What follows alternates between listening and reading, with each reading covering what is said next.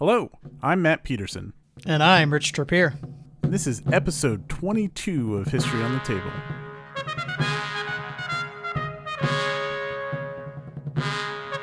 This has got to be the fastest turnaround for an episode. Yeah, absolutely. We won't have anything to talk about though, because you know it was like what a week ago.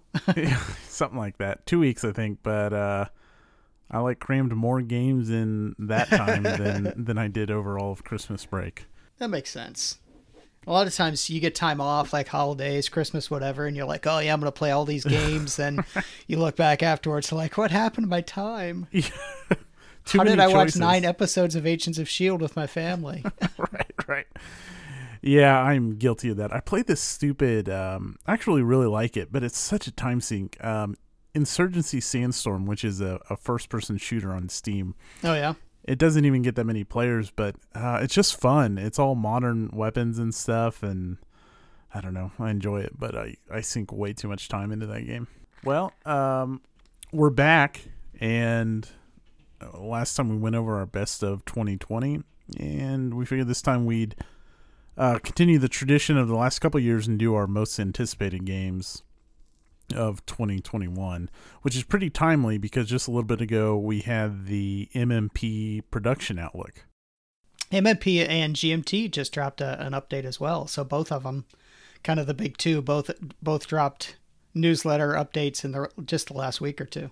And actually, I'll, I'll mention this as well. Um, one of the recent Compass town halls was a Q&A with um, Bill, well, the owner, the owner of Compass, and he took a lot of questions about games and where they were in the development process and the print schedule, which was in their own way their own production outlook for uh, 2021 and 2022. So, uh, really, a whole bunch of news over the last couple weeks. Yeah, that reminds me. There's a, a local guy here, part of our local gaming group, who's a, a designer for Compass, and I think he's got a Tobruk game that might even come out this year. I need to ask him how he's going with that. Nice. Yeah. Yeah, you know, I don't get it. No offense to GMT by any means. I love their monthly updates. It's just because it's monthly, it's not as exciting. Yeah. you know, MMP does their whole year, and they're pretty optimistic. We'll see how much we actually get of it. Um, but when you get the whole year at once, and it's radio silence for a lot of the rest of the year. And you know, uh, Compass is kind of on the other end where they, I mean, if you want to watch their videos, they have nice feeds Mm-hmm. and everything, interview style. They have like their designers on and everything. But often I'm not going to watch those videos. I'd much rather get an email with a list of things. You're not wrong. You're not wrong. I mean, I really do like the monthly update. It's just, well, as we see with our most anticipated list, there's a lot of multi-man publishing stuff for me. Um, and if you listen to our show, we know you know that we like a lot of those series games, so it's cool to get that news. Yeah. Uh, we had some news, and I'll tell you one of the things I, I hate about podcasts, and I guess I'm doing it right now, is when they talk too long at the beginning without actually like talking about what they're there to talk about, like 20 minutes of bullshit. uh, so I'm gonna get this news out of the way, and this is the one time you'll hear it at the beginning of our show. Otherwise, we'll dump it somewhere in the back where you won't hear it. Um, but we we made a lot of uh, new announcements, so I want to go through those. Uh, first up, we have a Facebook group and the Facebook group is really open to anyone. It's marked as private only in the sense that just to you know block obvious bots or spam or anything like that. But really, anyone's open, and it's free to talk about anything we talk about on this show. So we're talking war games, news, RPGs. I guess we could talk vinyl, pipes, rum, whatever you want. uh, it's just a place to, to go hang out. So that's open. It's just just do a search for history on the table with Matt and Rich, and it'll come up. Uh, let's see. We also our YouTube channel's kicking off tomorrow, so I'm gonna do my best to get this up. I guess when you hear this, it'll be today. We're recording on Friday, the 29th. Our YouTube channel is going live on the 30th. Technically, it's live already, but our first YouTube content is uh, tomorrow night with History Off the Table with Tiki Off the Table with Jason from Advance After Combat. We're just going to hang out and talk Tiki for, I guess, however long it goes. Until one of you passes out. Yeah, yeah, that's probably more accurate. uh, yeah, so we're going to share recipes and just talk about all the things that we enjoy about Tiki. And then the last thing I'll mention uh, which makes me a little bit of a hypocrite. But I just decided uh, that I'd like some upgrades for you and I, just equipment wise. So I launched a Patreon. Uh, it's Patreon history slash history table. I think is what the direct link is. Yeah, that's the direct link. We have uh, three different tiers. There's just like a general support tier. There's a tier to hang out on a live chat once a month, and then there's a tier where we will rank your war game, whichever war game you want us to rank, with exception, and then we'll also come up with uh, an RPG character and backstory for you. So go check it out if you like what we do. If not, that's okay too. You don't have to. Okay, one more piece of news, and then we'll get into the good stuff. Mitchland's putting on an advanced Tobruk system tournament. I just thought I'd pass it along. Um, you can. There's an ATS Discord server. It's just called Advanced Tobruk System, and uh, he's in the process of putting together a. Uh, excuse me. He's in the process of putting together a single elimination, uh, multi-week ATS uh, with price support from Critical Hit, which is very surprising. Uh, so if you're interested in that, you can find the link to the Discord server in the Facebook group, or if it's a public group, you should be able to search for it on Discord. Nice. Okay, that's it for news, which we don't normally do. Do you have any news, Rich? No, I have no news at all. no, no exciting events over the last couple weeks. No, I'm I'm staying away from excitement. Doctor's orders. That's good, man. That's good. I'm glad. Uh, oh, great. Let's let's talk about some games. Have you you've been shopping? Well, sort of. This actually goes back to a lot of these I got for Christmas. Oh, okay. Um, I think the only one of these that I actually bought is the one on one of those. It's not a war game on there, but I brought it up just because we had talked about it. So, um, yeah, for Christmas I got a bunch of games. I got some from Krampus, and uh, but I got Labyrinth, which we've already talked about. But I've actually I've got the cardboard. I've been playing it a lot on Steam, but I've got the cardboard, and my wife and I are we keep saying we're gonna play it, and then stuff keeps coming up, but. Um, and then I got Königsberg, which I'm really excited about because it's a it's just a it's a Ziploc game. It's it's not very big, um, but interesting looking Eastern Front game. Is that is that the Revolution games? Yes. Königsberg. Yeah. Okay. Yep. Yeah. So I've heard good things about that one. I'm looking forward to getting that one on, on the table. A uh, couple OCS games. Korea I actually bought Ooh. that one too. I bought that one at the MMP sale, and then Reluctant Enemies I got from Krampus. Nice. So yeah, in Korea I've been playing a little bit. Reluctant Enemies I haven't had a chance to play yet. Um, and then a couple non-war games, but Leaving Earth, which is a game that I've wanted for a long time, and uh, Gaia Project, which I've just recently got into, and we're gonna play that with family tomorrow. So, um, I, I know we're a war game podcast, but I've I've talked about Gaia Project before actually when I did my top ten list. Uh, Gaia Project is like my fourth favorite game of all time. I I love the the the problem solving or like the the mathing out of, of turns in that game. Uh, fantastic. And if you're enjoying Terra Mystica, I, I, I assure you you'll like this one. Yeah, and I can see how they've sort of streamlined and condensed Terra Mystica to really come up with the best of it and leave it in Gaia Project. It's not even that it's necessarily a smaller game, but it, it feels like a, a purer game than Terra Mystica. So yeah, you'll notice like the the cult track has been kind of changed to this technology track, and right. I, just like that more. Um, if you go to the BGG Geek store, they sell uh, storage bags. Okay. And they're for the factions and the different tiles. They're I think they're worth it. And they mine came nice. with a bunch of bags. And I've oh got... no no these are like printed like they have the faction printed on the front. Oh, I see what you mean. Okay. They're just little cloth. I, they're c- completely unnecessary, but uh, I like mine. Cool. Good. I'm I'm anxious to hear what you guys think about Gaia Project. Yeah, I'll let you know. We're gonna play tomorrow. I'm gonna play with my wife and my 11 year old. We're gonna give it a shot. And then I've got a local friend in town. He's he doesn't play that many war games. He's more of a you know other kind of gamer that I play with him. Well, used to before the pandemic, and but he's already told me he's like, oh yeah, that's a good one. I definitely want to play that with you. Nice. I wish I had. So I had a game group that played in Independence. I live on uh, the southern end of the Kansas City metro area. Independence is kind of on the eastern end, and it just kind of sucked getting there after work and then driving home at like 10 or 11 o'clock at night in independence independence kind of shitty area uh, the store's not in a shitty area just independence sucks it's very trashy Anyways, uh, i really liked like we played a ton of gaia project when it came out and i brought it home to my wife i was like honey this is my favorite game and we played it and she's like yeah i don't like this at all so i have no one to play with until things go back to normal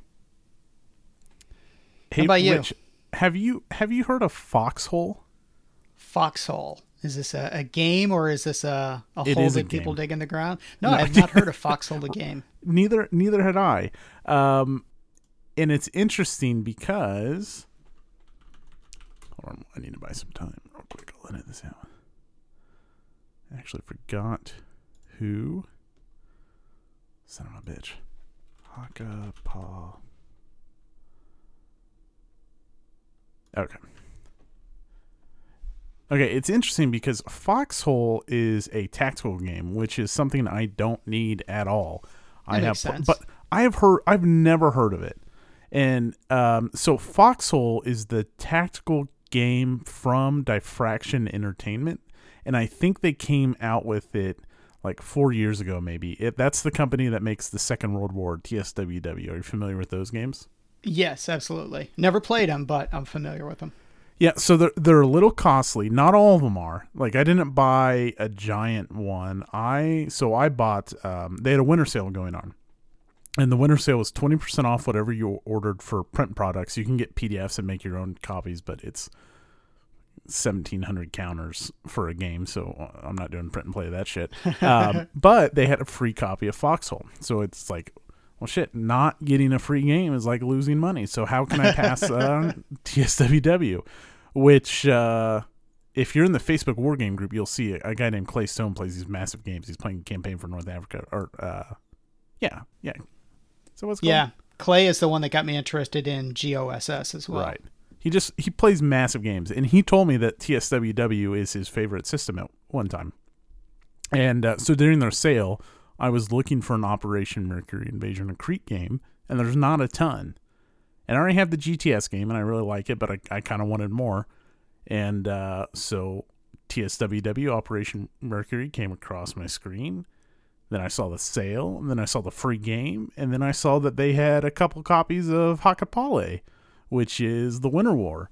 Yeah. And a shout out to my favorite listeners, the listeners from Finland. Although Finland's losing some points now that Patrik Laine has been traded from Winnipeg, but we don't need to talk about that. I know. That's a shame. so, uh, beautiful box. Uh, really a nice. They're very expensive, but I I think they're kind of a labor of love. They're massive. Uh, Hakkaa Päälle is seventeen hundred counters, three big maps, and all kinds of stuff. So Yeah. They kind of remind me of uh, what's the Death Roads that series? In that they're just small, sort of a small independent publisher that produces huge games that very much seems to be like Oh yeah, Death Road to Um, mm-hmm. Salerno. I think is one of them. There's some other ones as well. They're the ones that have the twenty five hundred dollar crate that you can buy. oh yeah, yeah. Death is it Death Ride? Death Ride, maybe that's Yeah, it. yeah, yeah, yeah, yeah. Yeah, the one but where you the need a company harness that does to. TSWW kind of reminds me of them in just in the small company, big games. Yep. Uh, so who knows when I'll when I'll get to this stuff? I I really want to play um, some Winter War action, and so it may be sooner rather than later. Um, well, we can play some Hakkaa Päälle ASL too. that's yeah, I wouldn't mind that getting reprinted. Um, I've got So that cool. one. I was lucky to get that. Well, since I'm not gonna order the the uh, Finnish trilogy games, which are even more than the TSWW games and are no longer being supported and have rules issues, uh, this this will do for now. And really, that's um, I'm sure there's some stuff between now and Christmas, but it's already forgotten. you know, oh, I Bloodborne Kickstarter came in, and holy moly, it looks so I've I don't know that much about that one. What I do know is I've seen people on Facebook opening up like boxes that you could put a refrigerator in. Yeah, the all in was massive. Yeah. I, I did not get an all in one, and it was plenty. It was uh, four boxes for not going all in. Just a stupid amount of games. Uh, so that's really it. Um, but when TSWW showed up at work, I was I was really happy with it. They only had one of the there's different like print qualities. Like I said, there's a PDF copy, there's a PDF copy with a CD, there's a basic print copy, and then there's like better print copies with like more stuff, like a box or the general's copy had is supposed to have all these extra features. The only thing they had in stock was the general's copy, Hmm. so I did spring a little bit for it. Um, nothing, nothing crazy by any means. Obviously, I've heard of print and play, but I've never heard of a company offering like two different print qualities. It- well, it's not a different print quality. It's like one is just the PDFs, and like one is a PDF of the maps and counters, and they give you the rules or something. Like it's just now a little bit of it's printed, so it's all the same quality. It's just Okay. how much how much work are they doing? So I'm I'm curious to see what all came in the the General's edition or whatever. But uh, yeah, it should be a lot of fun. Push some push some fins around. Uh, all right. Uh, let's talk about some books. Yeah. Yeah. Uh, so I read Guts and Gunships by Mark Garrison. That sounds Um, awesome. It it was, and and here's what I'll say about it. It it uh, it's not as dramatic as something like um, Chicken Hawk, or obviously it's not as dramatic as um, what what did we just read? Matterhorn. Matterhorn, thank you.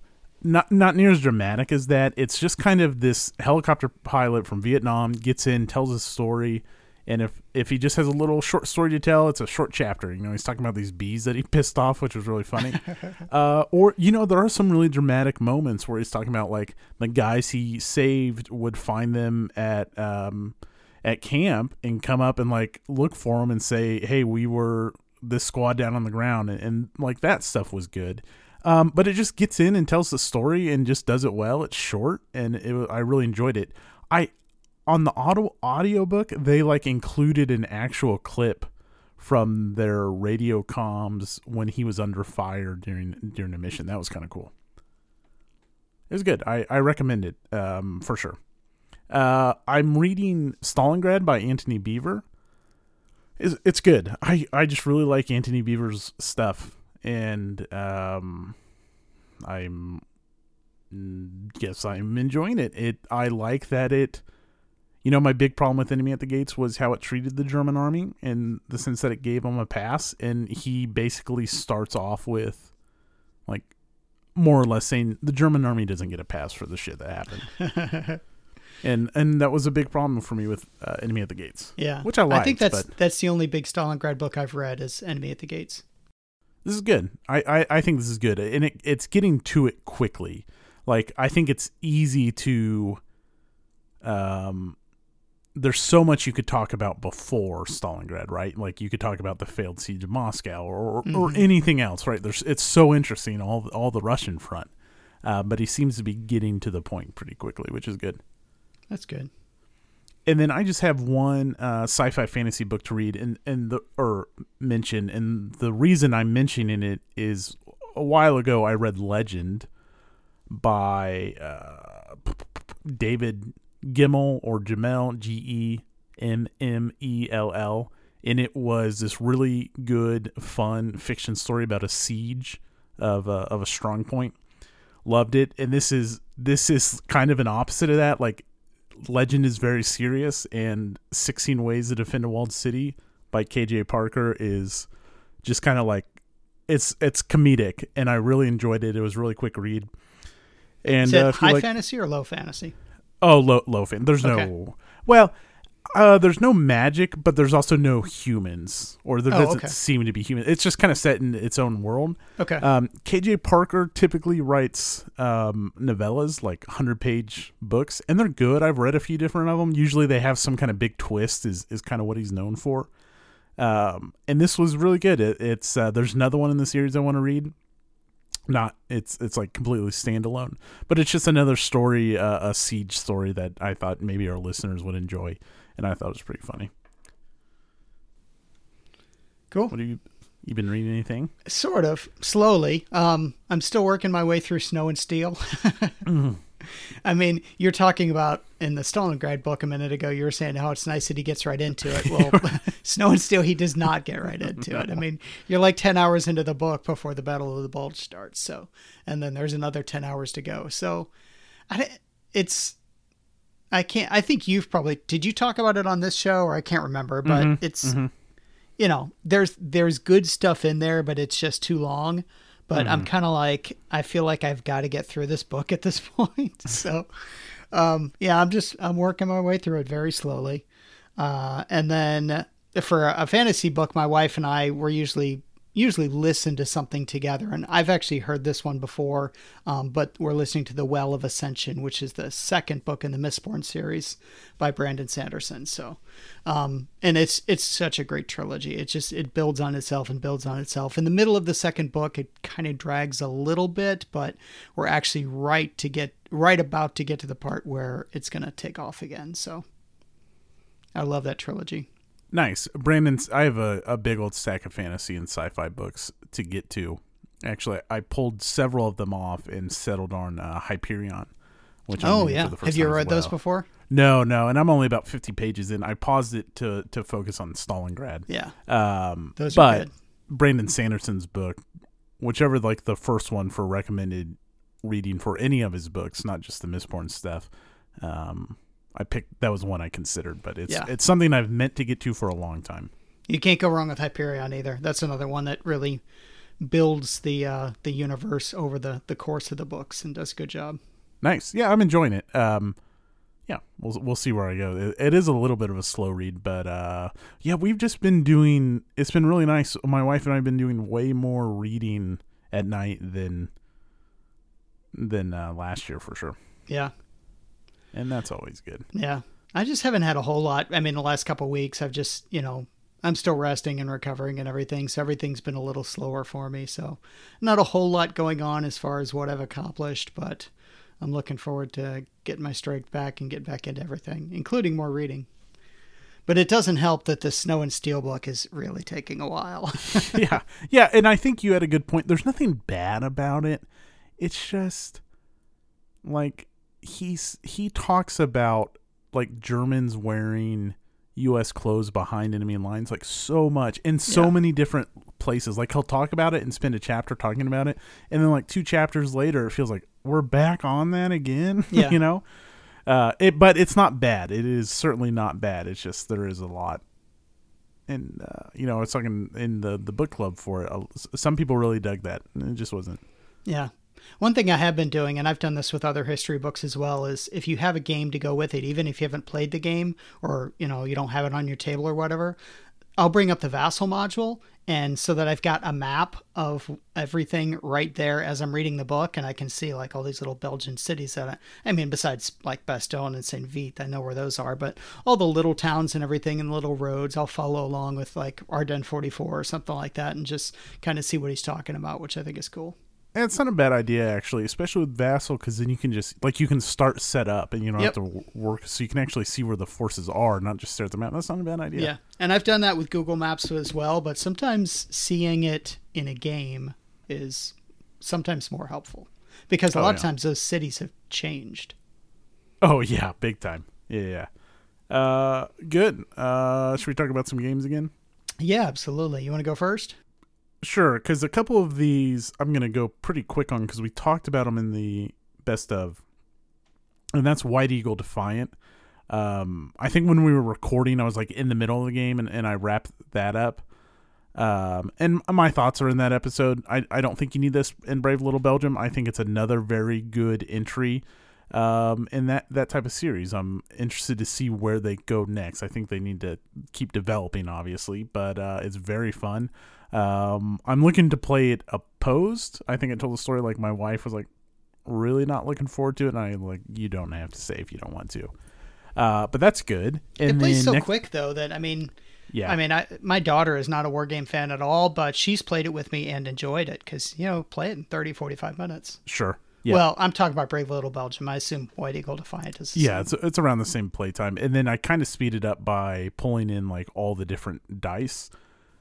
Yeah. So I like I have different dice for like if I'm attacking with a bunch of fours, well then they're using blue dice and I have a bunch of blue. And then if I'm instead of just like one set of dice and trying to like roll my fives, roll my fours, and it speeds it up a little bit.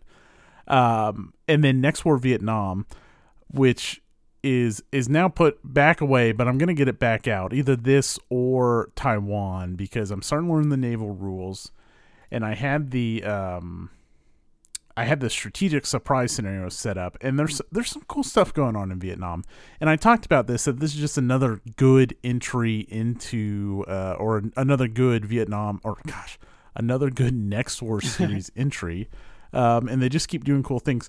I don't know if this is in Poland or Korea but basically there's a chance that US troops um get tied up in a war with Korea at the same time.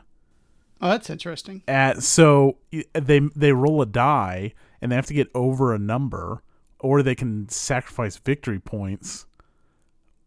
And if they don't, then those reinforcements go to South Korea. It assumes that North Korea has launched an attack at the same time. That's pretty cool. And then and then there's some like And minor you can, I mean, countries. Taiwan in there as well. Well, well, the rule's not in there for Taiwan, but I mean, I guess that would that would make sense. It's not it's not like part of the combined game that the rules offer, Oh, but it okay. is just this little like die roll you do for each reinforcement phase. And uh, the other thing that can happen is like minor Asian countries can enter the war. So, but it's not guaranteed either. Yeah. And I don't know if that's in. Again, I've only played India, Pakistan, and that's definitely not in India, Pakistan. But like uh, the Philippines can enter the war, or Thailand can enter the war, Huh. and Interesting. they they have specific troops that, that come in. Poland I- I- does have other, I mean, if you want to call them minor nations, but like other NATO nations, and then Russia can also. It, I mean, there's. It's not like they're getting added to war, but Rus- Russia also uses Belarusian troops. Well, so I guess what it would be similar here is there are rules to bring in French and British troops as well. But these are like random die rolls to bring in Thai forces or Malaysian forces. Okay. And they can go either way. They can go non allied or allied. Cool. Or or remain neutral. Yeah, I don't know. I thought it was something new, or well, it's definitely new to me because I haven't played the other ones. But I thought it was. I, it's just a little little things like that to see them keep adding. You know, there's been plenty of stuff added over the last several years, I'm sure. But that was something that was new that jumped out to me, and I was like, oh, that's kind of neat. Um. Okay, and then well, I didn't mean to talk about that that long. I meant to talk about uh, Pavlov's house yeah. which I have talked about and talked about playing before, but I finally pulled it out. I'm on the Stalingrad kick. It's Well- good, Rich. Like I, I, don't know. I enjoy it. I haven't played it in a while, but I enjoy it. Now that we both is- played it, we should make it a featured game sometime. Well, that's what I'm thinking. Like next month we should Yeah. because um, I'm I'm reading the Stalingrad book. I'm playing Pavlov's house. It's like States of Siege, but like something like Ottoman Sunset, but with more Oh yeah. like you blow it up. yeah. and give more things to do, but Yep. without really complicating things. Yeah, and I like the the three different levels that you have to think of the battle. Mm-hmm. You know, from the house to getting supplies into the house to the entire city, and yeah, it's. Yeah. Um, I really learned the importance of anti-aircraft in my first game. Yeah, I'm lucky if I can survive to the end. I can never do counterattacks. Yeah, I'm like okay, it's time to do a counterattack. I'm like, with what? Yeah, ex- yeah. I read that in the rules, and I was like, mm, "That's that's not going to happen for a while." Yeah, uh, and uh, look, we'll feature this game. The the one thing I'll say is like, um, just because I knocked, uh, Hollandspiel and Brave Little Belgium really kind of Blue Panther for it. This game needs storage. There's one bag for the wooden cubes that are that are used in like the advanced rules or whatever, and then there are I don't know a hundred chits, and they all a lot of them mean different things, and it's just in the box. it's been so long since I opened it, I couldn't remember. So maybe I used my own bags. I honestly Well, don't remember. so I was talking to someone on Twitter like this because I, you know, just shitting around. I was like, we need to include game storage in games. Yeah, And someone's like, well, use your bags from other games. And I am out. Like that's what I did do. I would always save our games. But then my uh, my next War Vietnam didn't have baggies in it, so because those Yeah. are going in trays. You know, and this is kind of off subject, but I wish when you got a game, not only would they include storage, but they would also put somewhere in the rulebook, this is how we think you should organize the game. Because they made the game, they have played the game, they know how you're going to need to pull it out and set it up and everything. And some of them, I mean, it's pretty simple, you know, everybody that's got the red stripe put them together. But it's not always that simple. I mean, some of the systems like like the Simonitch uh, ZOC-bond system, you know, usually those you want to store by based on when they come on the map. So you put like all the all the turn one guys together, all the turn two guys together, and so forth and so on. It's funny you mentioned that because um, probably not next week, but the week after, there's gonna be a uh, not an unboxing but a reboxing I'm gonna do of Stalingrad 42 on our YouTube channel. Cool. and I'm going to talk about that specifically. Um, and I, I agree 100% because there's so many games like uh, Line of Battle. Love it, but until you jump in there, it's really hard to know how to organize a boatload of counters like that. I mean, once you play the game, it usually makes sense, but there'll be a lot of times I'm just watching a movie and clipping and organizing anyways, and I haven't read the rules, so I'm just Right. who knows if I'm even close, but Yeah. yeah, I, I would dig that if they said, "Hey, here's a good way." Euro games do it. It's 2021, folks. uh, and then the last thing I mentioned this this is also going to be something I'm going to introduce on uh, on the YouTube channel as well. And then once I get it play tested, I'll I'll just throw it out there and people can do whatever they want with it. I'm doing like a what if scenario with U.S. Civil War Oh yeah. that's basically kicking off in June of for the Gettysburg campaign. Um, but kind of taking some of the rules out. So I've been playing around with that. Basically, I, I want to simulate what if what if Lee didn't go to Gettysburg? What if what if they tried to relieve the siege of Vicksburg instead? But you're doing this in the U.S. Civil War. Your favorite uh-huh. game. Okay. Yep. So I've been pushing that around because I'm trying to get the the there's a setup for 1863, but it's in January. And so what I'm trying to do is get the game set up where you can ignore the reinforcement steps and just go into the the strategic movement phase Yeah. And and then just follow the leader stuff the same just to make it like a really quick all you have to worry about is move and fight. So you're just going to load up the railroads and send everybody down to Vicksburg? Not everybody, obviously, but rather than Yeah, but then I think you have, have, to like northern invasion. but I think you got to keep the the rules the same and keep you know limit the Confederates train movement the same rules from the Right. game. Right. Um, so I don't know how much you can do that. Plus, Vicksburg's already surrounded. Is is where I'm gonna kick off. Yeah. Um, anyways, I, I think it's fun and I'm playing around with it, but right now I'm trying to just get the uh, the numbers right and a good setup, and then I want to play around with it because I think it is an interesting what if, and I think that's a good game to do it with. That's kind of cool, I think. All right, what about you, Rich? What have you been playing? Not a whole lot. I mean, I've been sort of pushing counters around. Everything that's on my list is stuff that I've just sort of barely been playing. Um, but OCS Korea, um, played a scenario of that, and I've got another one set up and ready to go. Um, Evan is waiting for me to respond, and I keep saying, oh, I'm going to get to it. I'm going to get to it. But um, yeah, a little bit of OCS Korea. Um, I, th- I can't remember if I talked about this before. Battles from the Age of Reason, Prague. Can't remember if I talked about this or not. I don't know if we but- talked about Prague specifically, but yeah, I've been playing that a little bit. Again, mostly pushing counters around. Um, so not a whole lot to talk about, but we're also setting up an online game of Empires in Arms, which is pretty interesting. We're very early into it. We've basically just like done our initial declarations of war. We're going to play this together at Donkey Con, and we decided that before we do that, we're just going to like learn to play an online game between now and May. So, um, the rulebook is pretty thick, pretty dense. It's it's a Napoleonic game, strategic level. Um, seven, seven seven different nations involved. So I'm, I'm going to be playing Prussia at least for this one, and um, it's it's sort of a sandbox. I mean, I think you start out with like Great Britain and France at war in 1805, but everyone else, you know, it's all up to negotiations. So I'm really interested in it. Um, something I've wanted to play for a while, and you know, Donkey Con is perfect for stuff like that. But this way, we can go into it at least knowing how to play the game before we get there. Yeah, I'll be curious to he- see how far you guys get in that because Yeah. I think um, what someone else was mentioning was the diplomatic phases can just get way bogged down. Yeah, I'm sure that can be the case. The initial diplomatic phase, I think we went. Uh, it was less than a week, but I think you probably just got to put a time limit on it. Just Yeah, say, "Hey, right, and I think done have to two have a- days." Yeah. Yeah. Cool. I yeah, I'll be really curious.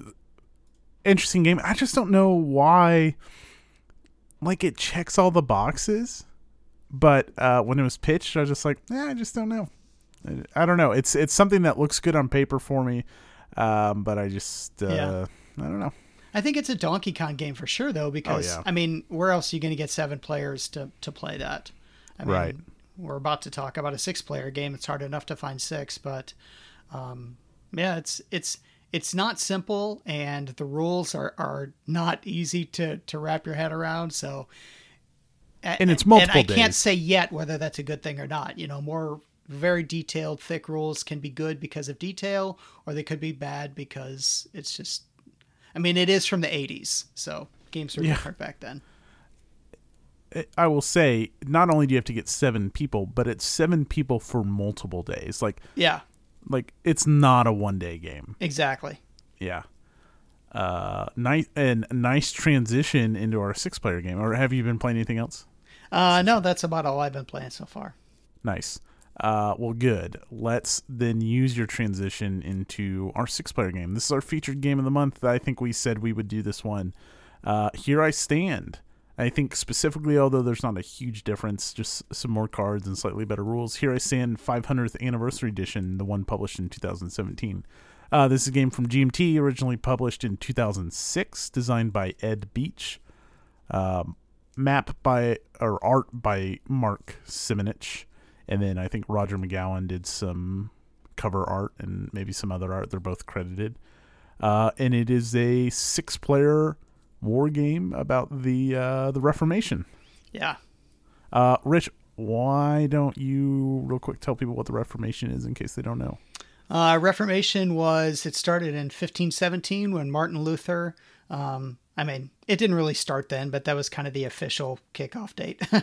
it started long before when reformers were getting burned at the stake. But uh, Martin Luther basically had some some grief with the Catholic Church. He was a Catholic monk at the time, and basically um, the day after what we would call the day after Halloween, but on All Saints Day, he knew everybody was coming coming to church, and he nailed his 95 thesis to the cathedral door, saying, "Hey, we need to talk about this stuff." And it basically kicked off a religious war that then turned into, I think they call it the Peasants' War, which broke out all over Germany. Thousands or hundreds of thousands of people were killed, and um, I mean, it completely changed the direction of Europe altogether. Nice. And so this is a six player game on that topic. This there's six factions. They each play uh, well, they don't each play differently, but they they each are unique.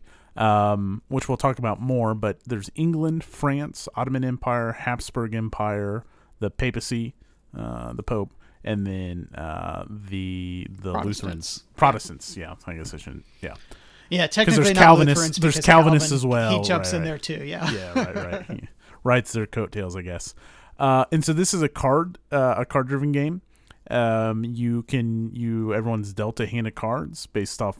They get a certain amount based off kind of how well they're doing in the game, and they can use those for action points or for the events. And everyone has different objectives and their own kind of like rules that are that are different in the game. Like uh, England is King Henry's, you know, trying to find an heir, and um, the Protestants are like translating Bibles and spreading their religion and don't really have military forces until a later point in the game. Um, I don't, Yeah. I don't know in- how much. One, th- one thing I think is interesting is there's sort of a spectrum. All six nations, you could like, kind of line them up on how much they care about religion and how much they just care about military power. So, like the Turks or the Ottoman Empire, zero religion at all. They just they don't care at all about the religion game. Whereas the the Protestants are almost all religion. It's not till they care about military power, not until the end of the game, and everyone else is is somewhat in between. Mm-hmm. and I don't I don't know like how much there there's a lot going on, but when you read the rule book, like let's say you're playing for the first time, you kind of need to read the basic rules and then just read what applies to your faction. Like yeah, Yeah. sure, as England you care what France is doing, but the France specific things you you can't really do a whole lot to change them anyways. Exactly. Yeah. Um, so it's pretty approachable, and actually the rules are pretty simple. I don't know how much we need to go into detail. I mean, there's like you can explore the new world, and you can uh, translate Bibles, or the the Pope and the Protestants are always getting into debates, and and that's kind of what gives the game its flavor for the different factions. But like even combat is really just a bucket of dice, and you're looking for you're looking for uh, a six Yeah. or is it only a six that hits in Uh, combat, or is it four or higher? Oh, no, Wow, I can't now I can't remember. It might be yeah. five or six. The religious combat's done a little differently because Yeah. then it's basically just who got the single highest die roll, Right. and ties get adjudicated depending on where and when it happens. My my point is, it boils down to a bucket of dice, Yeah. and not there's not a you know terrain effects chart or anything like that. So it's actually a pretty rules. I wouldn't say light because there's a lot going on, but it's not very intense. Yeah. It's one of those things where you can you can easily like look up. I mean, if you have never played the game before, uh, the first thing you want to do is you want to pick your faction and read ahead of time what your faction special rules are. But then when you get there, like you could sit down six people and be like, okay, well, we need to do combat now. Look up the combat section of the rule book, and it's going to be a couple columns that you need to read and follow along, and it's easy to follow. Yeah, and it's pretty nice about um, there's like charts on okay, here's what this faction can use ops points from their cards from it and things like that. So it's not it it really isn't um so the game progresses um there's over several turns and more and more cards are added in Yeah. um as and you then go every Okay. turn almost if if a card hasn't already come up naturally then at the end of the turn this card has to you know we'll pull it out of the deck and we'll play this card to make it happen which is also important because there's also manda- mandatory cards for every faction. And Yep. usually, they're they're you usually want to play them. It's just like when do you want to play them because you can't pass until you play that card. Now, once you pass, you're not out of the round, but you can't pass to play your kind of like trump card, if you will. It's not really quite that powerful, um, but that's also a factor. Um, I, I, I mean, I guess just in, in general, what you're trying to do is um, there are square cities on the board uh, for most factions. This really doesn't apply to the Pope, although it kind of does. Really, not the Protestants. pope's got a Um, couple keys i mean Yeah, they're called like keys. three yeah So the Pope does care about them. The Protestants not not as much, and that's kind of what Rich said. Like each faction varies in how much they care about things. So for for the powers, you're trying to capture these keys, which give you victory points. There's other ways to score victory points. and possibly additional cards Additional cards, an automatic win. My last game, I was one attack away. I even rolled the attack just to see if it would have happened um, from getting an automatic victory, um, from getting all of my keys out as England, which again are the square cities. Um, you can explore the new world. You can circumnavigate the globe, and all of those things may lead to victory points. You can translate the Bible, again, victory points. And so it's the first to 30 points, I believe, triggers the end game. It's 25 25 Yeah. okay. Or kind of each faction has their own automatic victory. Like the protestants can convert 50 uh s- 50 s- points to uh it's a point to point game. There's no hexes um to protestantism. Yeah. And hand size can be very different. Like especially toward the end of the game it wouldn't be uncommon for the papacy to have like five cards and the habsburgs to have 10 yep But the Habsburgs have to do more with those cards too. So it's yes it's interesting. there's there's a lot of deal making. Uh, it's very structured in the deal making. Um, if you were playing in person, I assume you would set a time limit, but you reach your deals and there's certain deals that you can reach there's some things you, you can't negotiate but then everyone goes through one at a time and let's say uh, uh, rich is playing the ottomans and i'm england and i'll say england and ottoman empire reach an alliance and then rich will either confirm or deny it's all very formal and then we keep moving and everyone announces the deals they've reached Yeah. And that's one interesting thing too is that the the tur- the order of the players of the nations is always exactly the same. And and that order really comes into play because there's a lot of things that are like okay, we're you're going to get to go first, but I'm going to get to see the reaction to this before I decide and it's always going to be the same. There's no variable turn order at all. So l- let me ask let me ask you this because it's something I've I've been thinking about and we've talked about it, but like this game to me doesn't feel like uh, it doesn't not feel like the Reformation, but I don't feel like England. Or you know, like when I'm playing the U.S. Civil War, I I I always feel like I I am uh like Abraham Lincoln or something. Well, I guess you're not Abraham Lincoln because I'm I'm the one pissing Abraham Lincoln off. I don't feel like England. I don't feel like I'm King Henry worrying about producing an heir. Maybe more so. I've played the Protestants in England. Maybe more so as the papacy and, and Protestants.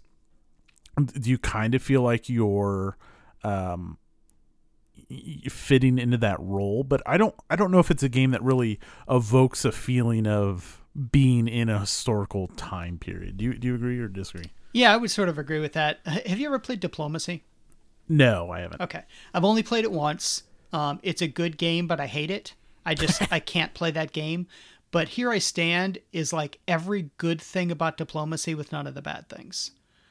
And and what I mean by that, because you were talking about theme, is diplomacy is I think it's World War One ish.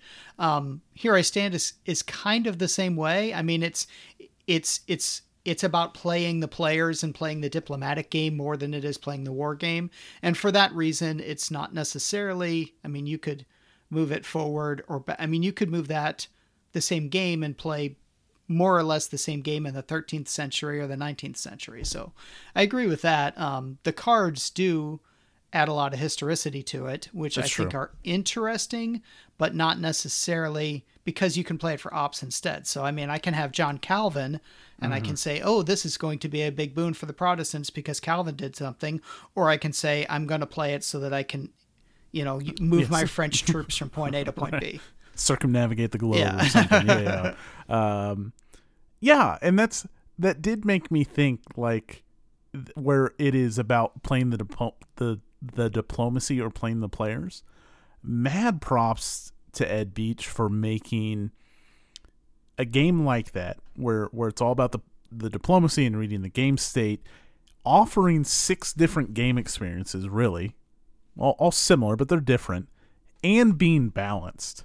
Because Yeah. from what I've seen, this is a super balanced game. Yeah, um, I I have played. I mean, I, I I'm not sure how many times I played, including online. It's probably in the twenties, and I would say it's probably a pretty good balance of of who won those among the six factions. Um, I think Ottomans, th- although they may be some of the most fun to play, they might be the hardest to win with. The papacy's really hard to win with, but the other four I think are very equal. Hmm. I One thing I, will say about that, though, I mean, if there is a negative to this game, it's that it is a six-player game. I would never ever play this game with less than less than six. I've tried it with less than six. There are rules so that you can play it with less than six. It drops off drastically in the amount of fun that you have if you play with less than six. I can see that. I I have no desire to ever drop down. Yeah. Yeah, if someone shows up and we've got six players and are all ready to play Here I Stand and one guy calls in sick, we're going to play something else. Yeah, I, I would do that too. I think that's fair. Um, whereas something like you know, just just thinking about back to games we've talked about, um, Onward Christian Soldiers, where I think it excels with seven or eight, whatever it whatever it can play. I'm sure that's great. I think you still get the same experience with if you lose two guys or something like that. Yeah. Um, I have a complaint about this game, and and we've talked about when I first played it, and that's the king making. I mean, Yeah, that's this true. last play we talked about it, France ran away with it, and everyone shit on him. And it's good we were near the end because then I shit on him some more, so I could win. Like he he maybe had a chance to come back after he sued for peace after everyone ganged up on him, but he was in such a weak state that it's like, all right, I'm declaring war on you and basically eliminate. I mean, you're not eliminated. Um, but for all intents and purposes, he didn't really have much left on the board. Yeah. Um, and that all came from the fact that all the players except for one were like, "We're not going to let France win." That And was the game where I was playing the Ottomans and I had my my pirate fleets off the coast of Normandy. Oh yeah, yeah. No, no. That that was. I was talking about our winter game, but yes, Oh, okay. that- I mean, still same thing. We all ganged up on someone, Yeah. and then I snuck in and won there. Um, and it's it's the same complaint I have about COIN, but it's not as bad as COIN because the, my one thing I hate about COIN, if I'm the ARVN and I'm playing with the U.S., the U.S. is actively trying to get me to lose. Right. Which Like, is why I we're I a like to play. Fire in the Lake 2 versus 2. I think Fire in the Lake is better as a better game if you play 2v2. Like true two v two. Yep. Yeah. Can you do Where, Yeah, Oh yeah, yeah. You play absolutely. So the U.S. and ARVN, uh, neither can win unless both are above their victory threshold. Awesome. I did not know that. I Yep. I, I really do like and Lake. I think I mentioned that. Um, that's very interesting. I want to look into that more. Um, but it is a problem here. Even if I said last month it's not as big a problem because it's usually signaling the end of the game, but I guess that's not always true. Um, but man, like I gotta think, like thank goodness France was a good sport and loves Here I Stand and understand this is how I work. If that was my first game of Here I Stand and someone beat me into oblivion and basically eliminated me from the game, I don't know like how I would feel coming back to it. Yeah. Yeah, I mean that's true and it it can be gamey that way and France in particular that tends to happen too because if the Habsburgs and England gang up on France, France is at the very least going to have a bad couple of turns. But I'm gonna. Uh, you're right. If England and Habsburgs do that, I think then the challenge is on the French player to play hardball with Scotland, like not intervening with Scotland, or working alliances with Ottoman Empire or whoever else it's gonna be. And that's where, like, then it becomes a challenge. Yeah, you're going to get ganged up upon, but you better start wheeling and dealing.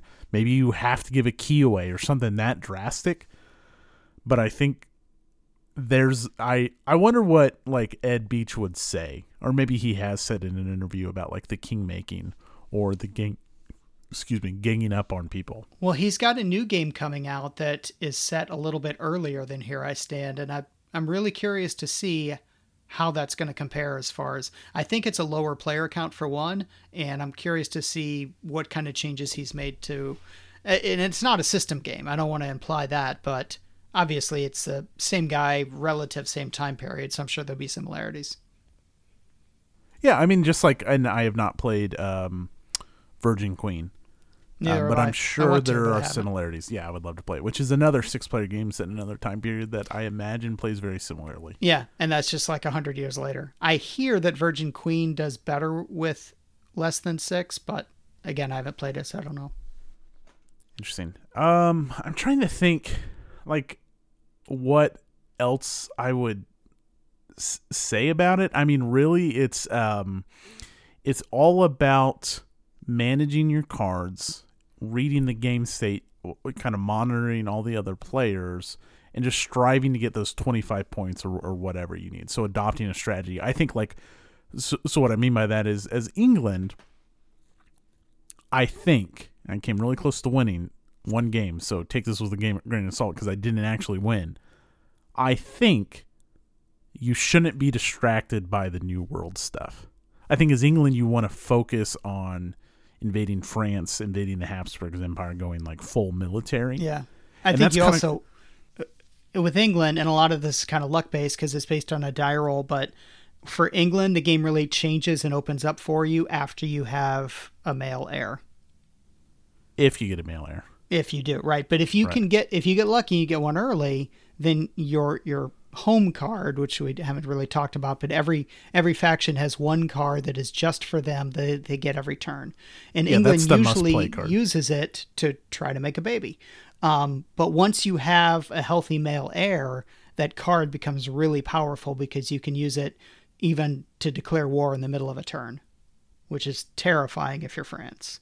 Oh yeah, I mean uh, it's one of my favorite home cards uh, because normally to declare war, it happens in the declaration of war phase Yeah. and costs uh, CPs. Like you have to get rid of card points Yep. to do that. With England, you can just play your card and declare war, Yeah. and you get to move. Or you, well, you get uh, you get points to use. Yeah. You don't have to use them on movement. Um, Yeah. and so that There's That only is- and that's there's I think only one other card in the deck that allows you to do a surprise war, and the fact that England has it every single turn automatically is pretty. That's good. Yeah, and so those those home cards Richard mentioned are the same cards we were talking about. The the cards that every faction has one that they have to play before they pass, and so that's England's where they're kind of worrying about um, the heir or declaring war. Um, France's is kind of like tied to these Chateaus. the chateaus that give them victory points, basically. Um, the Protestants is about they actually like, get two. right they and it ties with bringing Martin Luther back. Is that right? I don't remember. Uh, one of them lets him pull a card out of the deck, and the other one. That's right. They're both related to Luther. The other one lets him do a bunch of Reformation attempts. I think. Yeah, and then um, Ottomans are they can use it to get like they can use it in combat or for something else. Well, they can use it to either build a bunch of uh, Janissaries, or they can use it in combat after everyone has already rolled the dice. Yeah, yeah. And then what about I haven't played Habsburg and, and Pope. Do you, do you- Habsburgs let uh, Charles basically teleport around the Hmm. map and then move. And the popes, I can't remember what the popes does right now. Yeah. So, but they're all different, and they're all it's, uh and that's what's one thing that is interesting, and we've kind of talked about it is like the structure of the game actually makes for like those. Mm, I'm, I'm not thinking of a good word, but like those kind of just like game structure rules. I that's not what I wanted to say, but those types of rules make it make it interesting, right? This you can pass, but you have to play this card first. You can pass and then come back into the game, assuming you play the card first. And like things like that, I think allow for more interesting decisions. Um, basically, what I won is the Protestants. Someone was running away with it. If it, I think it was France, maybe it was England, but I saw an opportunity to win. But I wanted to pass and sit the round out basically until everyone way committed into stopping France or England, and then I could really kind of act unchecked because everyone else had already played their cards. And it's just doing things like that that I think make for a really interesting um, game experience. Even though you may not feel like you're playing in the Reformation, it's really more about the game play Yeah. than the theme, I think. Yeah.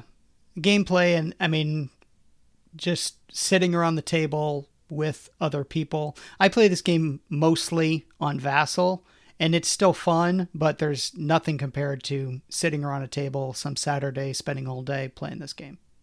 Yeah. Any anything else you want to say about the game? Uh, no, I think that covers it. I mean, a knock. There's like a tournament scenario to play quicker, but uh, my two Oh, games have I've been only played eight it hours. once. The tournament scenario. Yeah, only played it once. It just, I mean, I understand that it's competitive. It's supposed to let everyone set up and be even at a certain point in the game and make for basically what's half a game. But the build up is is just as fun as anything to me. So I I Sure. I don't like playing without the build up. Oh yeah, I think you would. on- Well, uh, you would only do the tournament in my mind if you were playing in a tournament or if you were in a time crunch. Yeah, Um, my two games have been eight hours each, so it is it's long, but it's not. We talk a lot about monster and big war games, so I don't.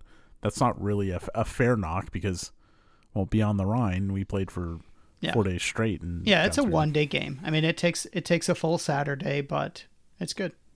Yeah, uh, it's good. Um, I have not read much Reformation stuff. Is there anything you would recommend reading wise that you So- enjoyed from this time period? it's not about the Reformation in particular, um, but there is a book called Christianity: The First Three Thousand Years. Yeah, I know it's funny because it actually it goes back a thousand years before Christ and talks about some of the Greek philosophy influences, which is why it's titled that way. Um, but there are, it's a big book. Um, it's a good read if you're interested in the history of Christianity, but specifically the chapter, maybe one or two chapters in the middle that are on the Reformation. If you were to pick that book up and just read those two chapters, they're just fascinating. I mean, hmm. this time period with everything that was going on with the religious conflict and the wars that spawned from it, it really is a fascinating period of time. And just those one or two chapters would be worth it if you were just to read those. I did read. Um, there was that book I, I read last year, which I'm not expecting you to remember every book I read last year. um, that was about. Um, this is gonna drive me nuts. Um, there is a book. It's about Martin Luther called "Here I Stand" as well, but that's more of a biography of him rather than covering the wars of the entire continent at the time. Well, I can't. the The name of the book is escaping me. Um, oh my gosh, this is embarrassing. It is just called "The Thirty Years' War." Wow. um, it, it is not. It is a hundred years later. Um, but it still kind of deals with um, Protestants and Catholics and everything else that was kind of going on yeah. in the, the, same area of the world just a hundred years later. It was it was pretty good. So um, not really tied to this game, but um, I think it's got a vibe. So Dan Carlin also has a really good podcast about the Anabaptists, which is all related to this as well. So I can't remember exactly what it's called, but it's it's really good. Um, and then the specific war that that spawned from this is, I think it's usually called the Peasants' War. Well, there you go. I am sure there's plenty of stuff out there, especially if you're. I mean, if you uh, just on the Reformation side alone. Yeah. If you're looking for the military side, there's there's probably less, but I guarantee there's a ton of Reformation stuff. Uh, good. Uh, you, you can watch the Tudors. There you go. uh, you know what time it is then. It is that time, the hardest time, the whole podcast. We have a list uh, where we rank every war game ever, uh, one at a time, from worst to best. Um, and we talk about the game and we find a spot on this list, but really we're just the we are the marble carvers. We're just chipping away at the uh, big block and revealing where Here I Stand falls on the list. It's uh, but it's not marble as we discussed. It's it's marble only for War Rocket Ajax. For us, it's mud because we can reshape it once a year. Uh, so we we have 30 games on the list now. It's pretty uh, top heavy. You got to go pretty far down before you get to a bad game, in my opinion. Uh, any any spot jumping out immediately, like oh maybe it goes here. So it's interesting. I mean, we you and I are both big fans of theme, and one of the things that I think you and I both like is is that question of well, who am I when I play this game? And like we said, if this game has a weakness, that's kind of where it is. But just as far as playing the game, it, sitting around a table for a whole day playing this game, it's as fun as any game I've ever played. So Ooh. for me, it is. I mean, it's definitely top ten, probably a top five game. Wow. Okay. Um, so I was looking around um, something like Axis Empires, which I know you haven't played, but right below Axis Empires is Imperial Struggle. Struggle. I would put this far. I mean, it it's hard to compare the two because you're comparing a two-player game with yeah. a six-player game. But in, in my mind, I guess I guess it's kind of finding that that range of if I only have two players and there are two player rules for this, this game is going to be down there with Zeppelin Raider. Um, but if I have six players, and if I have an entire day to sit around the table and play this game with those six players, it's a top five game for me for sure. Wow. Wow, wow. Okay, so number five is Red Storm. Yeah. Which I haven't played. But uh, so is it better than Red Storm for you? If I have six players, yes. Wow. Okay. Yep. Uh, Ah, man, Stalingrad 42 is so good. I I pulled that out um, to just refresh myself on the rules and and take a look at those gorgeous maps. And damn, is that a good game? We might. We This is why it's. it's I mean, here. it's so hard to compare a six-player game to a two-player game. yeah, but I'm. I played Stalingrad 42 six players. Oh, really? well, five. Five. Sorry, the Russians only had two, but we carved the German front into three sectors. It was a lot of fun. That's it cool. worked. It also sped the game up somewhat, other than when people were like waiting for their buddy to go. It's like, no, the purpose of five people's we, all three of us go at the same time. Yeah. Um, damn. Hmm. All right, so right below Stalingrad 42. I know you said Red Storm it's better than Red Storm, but like, what about Silver Bayonet? Ah, again, if I have six Hmm. players and I have all day to play it, it's it's better. But I don't always have six players, and I don't always have. See, that's the thing. There's there's so many different factors that that are involved in this. Yeah, that's true. I am looking at this list and I'm wondering how Stalingrad 42 ended up below Next War India Pakistan. We may need to revisit that. We got a year. yeah, got a year to to stare at that. Man, it's good. You need to play that, Rich. I know I, think do. really Uh, like this is the dumbest reason, but every time I think about playing it, I think, well, Matt's already got it on the list, so I need to play something else. well, we can re-rank it then. Uh, I okay. Um, well, so you know, like here's here's the problem with the list, but it is what it is. It's it's drying mud, so we can't do anything about Yeah. it. Um, So let me I let me just I'm gonna because ahead. you keep asking me. Here's where if if I have six players uh huh. and if we're all gonna sit down and play this all day long, I'm gonna put this at number four. That's Okay. where I would put it under the best of conditions. But given that we don't always have the best of conditions, that's gonna knock it down. Okay, and I think that's fair because you don't need the best of conditions for Beyond the Rhine. Right. You don't, which is the current number four, which is below Atlanta's ours. You don't need the best conditions with Red Storm. Right. I mean, you, So you given t- that the conditions kind of have to be perfect in order for it to achieve those heights, um, I can see it dropping down. I still would say it's better than Battle Hymn. I'd, Okay, I, I guess I'd probably put it number 10, actually. I think I might put it right there because I think Empire of the Sun is going to be on average better, but not always better. I so I haven't played Empire of the Sun. I would put it above Empire of the Sun, Would you? but well, based off what though? You know? Yeah, exactly. But yeah, So Silver I'll leave it up to you. I'm good Empire of with- the Sun, Stalingrad 42. I mean, those three different games, but they kind of feel like that's a very close seven, eight, nine. I'd be happy with it anywhere in that area. Yeah, well, you pick then because I, I'm good with it as well. I will say like the things those games don't have are the shit on the leader, Right. which can feel like shit. Like I well, don't Well, two player game my- always has shit on the leader. well, right, right. But I don't mind getting my ass kicked in next war India Pakistan. You know?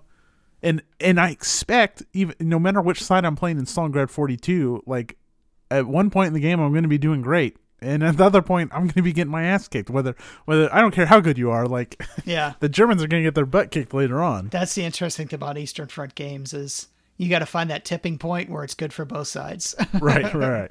Uh, Uh, so I, let's I. I, let's go number ten then. okay. So we'll bump Battle Hymn down. Battle Hymn falls out of the top 10.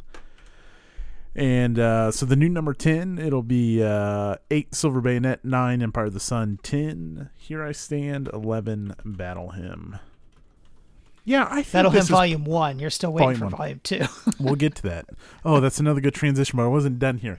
Um, I, you know, Onward Christian Soldiers is here, and I think, I get, see, there you go. Perfect conditions. I think Onward Christian Soldiers is better, but perfect c- conditions for Onward Christian Soldiers probably involves rewriting some of the rules. so yeah, I think I think this is good. Uh, a nice transition on Battle Hymn Volume. There's a guy on, 1. ba- on BGG that'll do that for you. Oh boy. Uh, I'm gonna bite my tongue. There's no way he listens. No way. No way. Um. So, speaking of Battle Hymn, let's talk about our most anticipated games of 2021. I feel Uh, so sad for you, Matt. You're so delusional. No, so we're gonna get to it, but I did. Um, I didn't mark all of them, but I did mark a couple of them that were on the 2020 list. Um, that are still on my 2021 list. So I I see you have yours ranked um, one to six. Yeah. Uh, is six your most anticipated or your Uh, least one is my most anticipated. Okay. Yeah. Okay. Um, I never found a sixth. Uh, well, here's what I can do. I, I can fix that real quick because I think you're right about one that I didn't think was coming out, and I think you're Yeah. right that it I mean, is. it's it's done so well on the P500 Yeah. that I hopefully it just will be the year. it just wasn't in the art department, but it's such a small game. So uh, I guess I'll start and we'll just go back and forth. I'll start at my number six. Uh, Okay. I'm talking about Salerno 43. The only reason this is at number six is it's just not clear when this game is coming out. It's a very small ZOC-bond game from Mark Simonitch. One map, not many counters. Um, can't wait for it though. Like the the ZOC-bond games can take a long time, um, even though they're not monster games. Well, Stalingrad is, but like Normandy f- 44 can take a long time. Um, it's just not at the art department yet, so that's Yeah. the only reason I'll. Put I know so little about the Italian front in World War II that, Mm-hmm. um, in in addition to every other reason that I'm interested in this game, just learning more about what happened in Italy. So Hell, hell yeah! Because now I get to do it in the ZOC-bond system. yeah, Wow, where I have Fast Action Battle Sicily, um, like, and I've played that. Like I've forgotten all about the system, so it's it's great to be able to jump into something I know most of already. I know there will be rules differences. Number six for me, uh, and I'm not sure this is coming out this year, but he's Brad Smith has been talking about it a lot. Is Warsaw Pact Air Commander? Um, so I'm hoping it'll be this year. Uh, looks like he's got some final art for it, and I mean, it sounds like it's about ready to go. So, but with Hollandspiel, you don't know because they don't do P500 or anything. So, um, if you, I have, I don't think I've talked on this show, but I might have just mentioned it. NATO Air Commander. It's a solitaire game. Um, it's Hollandspiel game, so it's a small game, but it's just really freaking fun. It's um, it it's kind of like a States of Siege game in a way. It looks like one, um, in that you've got like six fronts coming at you, and you have to, you know, set your air defenses and um, if you don't do well, then the Soviet army is going to advance. Um, but it's it's got a surprising amount of depth and fun to it. So that's NATO Air Commander, which is already out, and I've played a number of times. But now he's going to do the other side as well, Warsaw Pact Air Commander. Basically same game, but from the other side. Interesting. Yeah. Um, I like that it's on the other side. I think that's an interesting uh, route to go to flip Yeah. it and do Warsaw. I'd play that. Um, so the next game I have is Weimar: The Fight for Democracy, which is a game coming out in 2021 from Matthias Cramer. This is probably more Eurogame than War Game, um, and this is based off the designer credit alone. Uh, Matthias Cramer has a ton of great Euro games. Um, Moore 2. Um, I should be able to remember more of what uh, he's done. Uh, oh, he's done Rococo, which just got a recent, very beautiful deluxe edition. Way too expensive. I'm not going to buy it. Uh, but if it goes down in price, I will. Uh, which is a really great Euro game, or seems to be. I haven't played it about designing clothes, but looks super fun. Uh, he's the guy behind Watergate. Or there may have been more than one, but one of the guys at least behind Watergate.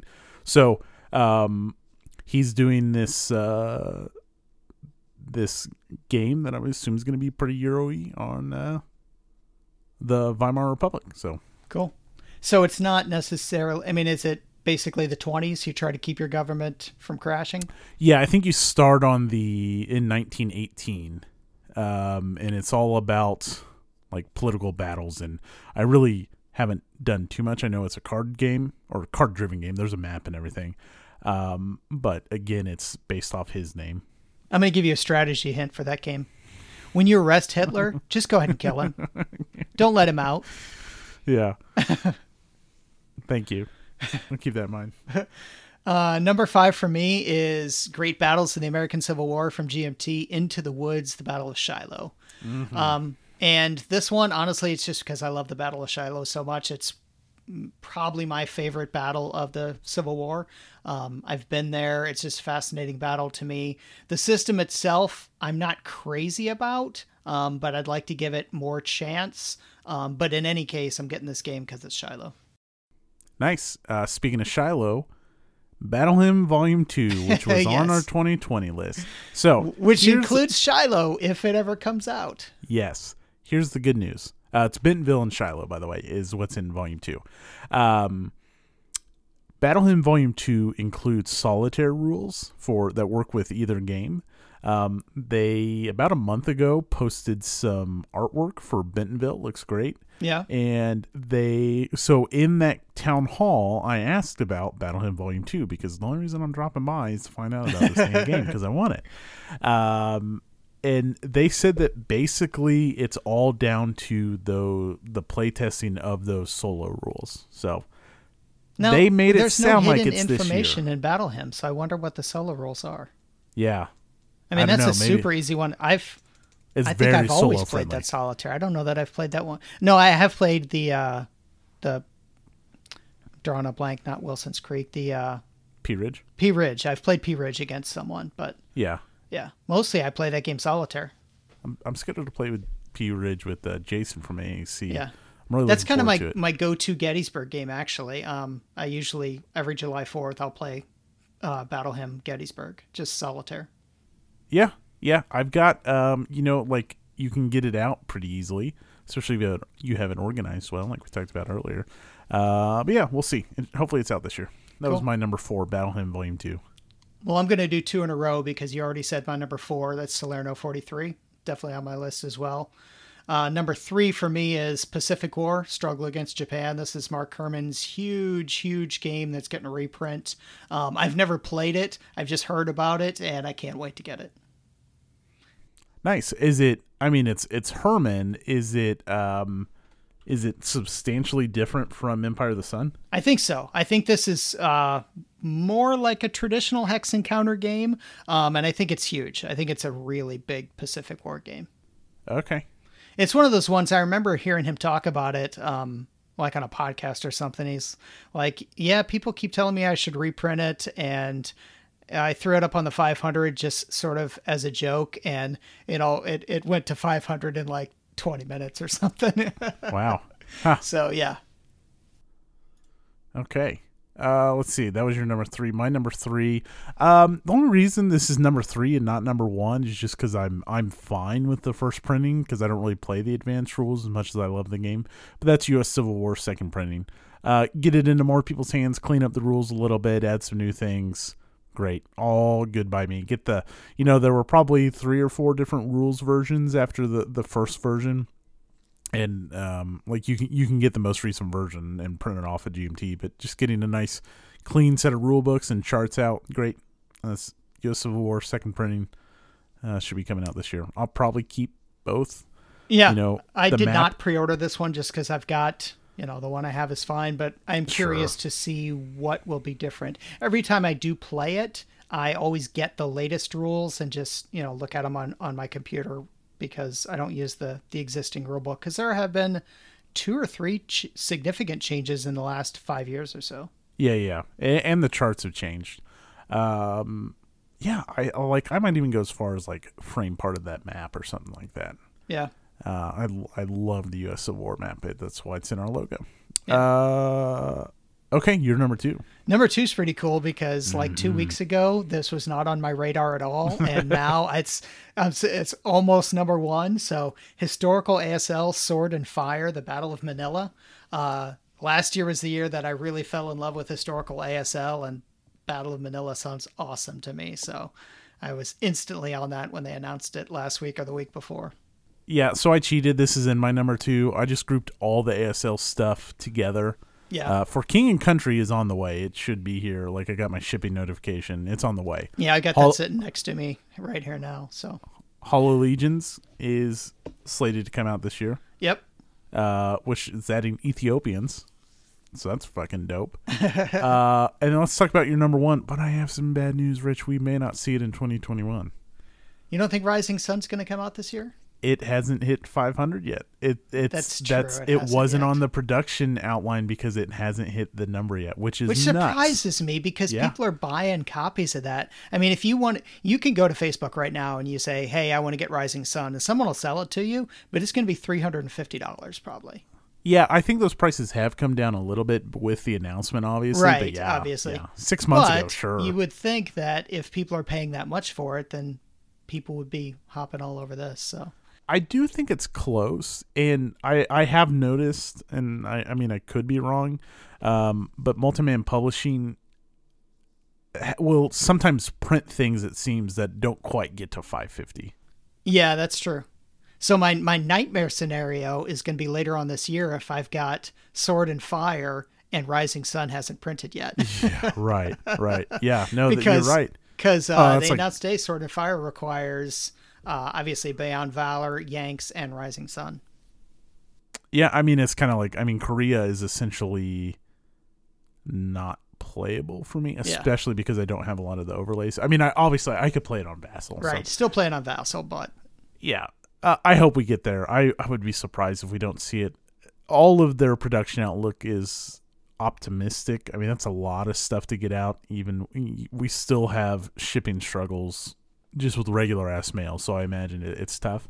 yeah. Uh, my number one's another Multiman Publishing, and uh, again, it's another cluster of games. Two of these were on my list last year. That's Hood Strikes North and Stonewall Jackson's Way. But you can throw those in the fucking trash because On to Richmond Two is coming out, and that shit has Grant Takes Command, which I have been jonesing for, and that is already on the production outlook.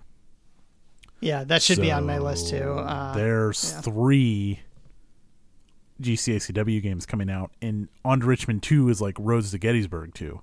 It's several games. right, right. Like, that's going to be a big box of GCACW. You want to talk about bang for your buck? I would almost bet money that that's going to be a hell of a deal. and is everything in OTR2 going to be combinable in one big scenario? Uh, no idea. Okay. Kind of like we tried to do for Donkey Con last year. Yeah, right, right. Yeah. Uh, nope, no idea. I just know Grant takes commands in it, and that's enough for me for it to jump to the top of my list. Awesome. Uh, I had some, uh, well, I guess one now. Um, if we're counting Salerno's coming out, just one maybe. Yeah. I've really wanted Red Red Winter, and I know that they came out with Operation Dauntless, which you can pick up for like three cents because no one wants it. but I've just heard Operation Dauntless they tried to do too much, and it's not as good as Red Winter, which is the GMT game covering the Winter War. Uh, which I've already mentioned. What's up, people from Finland? I love all three of you. Um, I just I want Red Winter. I've heard it's a great game. I haven't played it, and it's been so close to P500 So and get I on it, people. Come on. Yeah, exactly. Order two. Please help me out. yeah, yeah. Any, anything else you're looking forward to in 2021? I think that pretty much covers it. Obviously, stuff's going to pop up, and I'm going to be jumping on it. But those those are the things I'm really thinking about. Nice. Yeah, uh, you know, but I'm already uh, thinking about some stuff for 2022, like uh, I mean the SCS Hungary game that's going to be coming out, and there's going to be more OCS coming out. So. shit. Well, third winter didn't make either of our lists. Yeah, I mean I'm I'm not planning on picking that one up, even though I would play so it. But big. Yeah, It is very so. Third winter is uh, an OCS game covering obviously the third winter. So it's fighting in uh, Ukraine or Hungary, Ukraine. yeah. Um, Hungary would be later. Hungary would be 44 into 45. So, uh, which I that, I think that's what this is, but I, I whatever. Uh, it is the third winter of the uh, the Eastern Front, and it is a big OCS game, like monster, and that's actually like I think I'm good on buying that. Like I Yeah. may buy it if. Well, the only reason I bought uh, Beyond the Rhine is because I was taking it to Donkey Con and Yeah. was getting a chance to play it. So I'm finding more and more um, that I'm just I'm setting up and playing even solitaire games that normally would be on my table. I'm just playing them on Vassal more. Yep. Uh, I am looking here. Okay, because I think this started as the 2020 edition. Um, the Axis Empire Expanded Edition is what they've called it now. Is now on the 2023 plus counter because I was I was like that's a game I forgot. I don't think it would make my top five. Um, because I'm not even going to buy it, but um, that that combined version of Axis Empires looks like it's been pushed back to 2023. Wow. Yikes! That's kind of, I mean, unless they're making major revisions, Oh. it seems like that's not too far from just a reprint. Um. Well. Well. No. There are. They are adding quite a few things. Okay. Um. And uh, Axis Empire should begin playtesting at CSW Tempe in June. I don't know when that message is from, but this is categorized already as 2023, so I don't know if they've been playtesting. Interesting. Uh, cool, cool, cool. Okay, uh, folks, this is the part of the show where we talk about all the all the other nonsense that's going on in our lives. Uh, we're done talking about war games for the most part. Uh, so we're just going to talk about all the other stuff we enjoy. Uh, some of the stuff I've already mentioned at the top of the show, the YouTube channel, all that stuff's coming out. The one thing I didn't mention is ConsimWorld has a new social site. It's community.consimworld.com. Um, it's very much a, a Facebook clone, clone, but I'm I'm kind of digging it. I've some of the contributions, not mine, people way better than me, are actually providing really good insight and posts about like their wargaming history and stuff. I'm I'm That's a- actually really digging it. Yeah, I, I really I have not been to the new site at all, but ConsimWorld has always been high con, good content, but terrible presentation. Yeah. So if they fix their presentation, it I, I mean it's just it it's like a 1988 BBS going over there sometimes.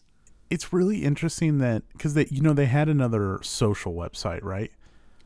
I they already had one. I didn't even know that. Yeah, exactly, exactly. So like, unless you're doing like a full migration, I just don't see like how is this gonna be successful. Yeah. I mean, really. So they're Like- not mo- they're they're maintaining two now, and they're not merging the content. Whoa, whoa, whoa! The social.consimworld.com is going away. Okay. The regular ConsimWorld forums are not. okay. So that's the one I was talking about. That is good content but terrible Yes, presentation. right. So you're, but you're not moving those forums over. That's dumb. and and like yeah I, but yeah but i also think you would lot, lose a lot of people because i think the people that do browse ConsimWorld are probably comfortable with it and been using it for 80000 years oh sure, uh, because it's a bunch of like seventy-five year old grognards. hey hey to all our listeners from ConsimWorld. Um, I, i've made a his, history on the table group there but it's like i don't know. I'll, I'll go with it for as long as it goes. Uh, like i said there are some cool things the groups uh, to follow different news but like it's not really different from facebook. I, I wish john all the, a lot of luck with it. Uh, he's really supporting it. He's really active on it. Um, so that that's over there that's all i'll say about it uh, I've talked about this for over six months. Our game room. Uh, so things are together and in great shape. We're Did just now waiting table? on the table. No, so we're waiting on the table, which is like I get it. Like our game room table isn't as cool as like he just posted some pictures of like the the custom uh, countertops he put in in someone's house. It's like, yeah, I get it. I'm a small fish, but first off, I've already paid you for half of this. Second off, you keep yanking my chain. Like, I understand things happen, but like, come on, bud.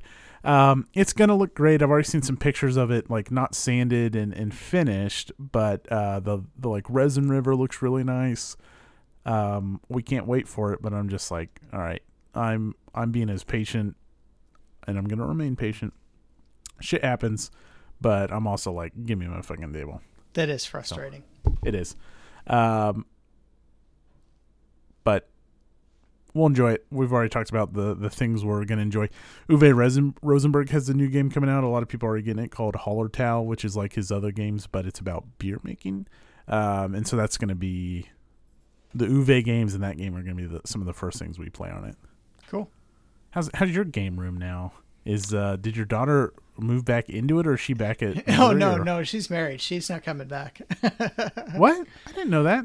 no, well, I've got no, I've got three daughters. Oh, And- okay, okay, okay. Yeah, the one that is at college, she still has her own room. I took the Oh, I took okay. the one from the one that got married. Oh, okay. Sorry, sorry. I thought you had two daughters. No, I it could probably use a paint job. It still kind of looks like a teenage girl lives in here.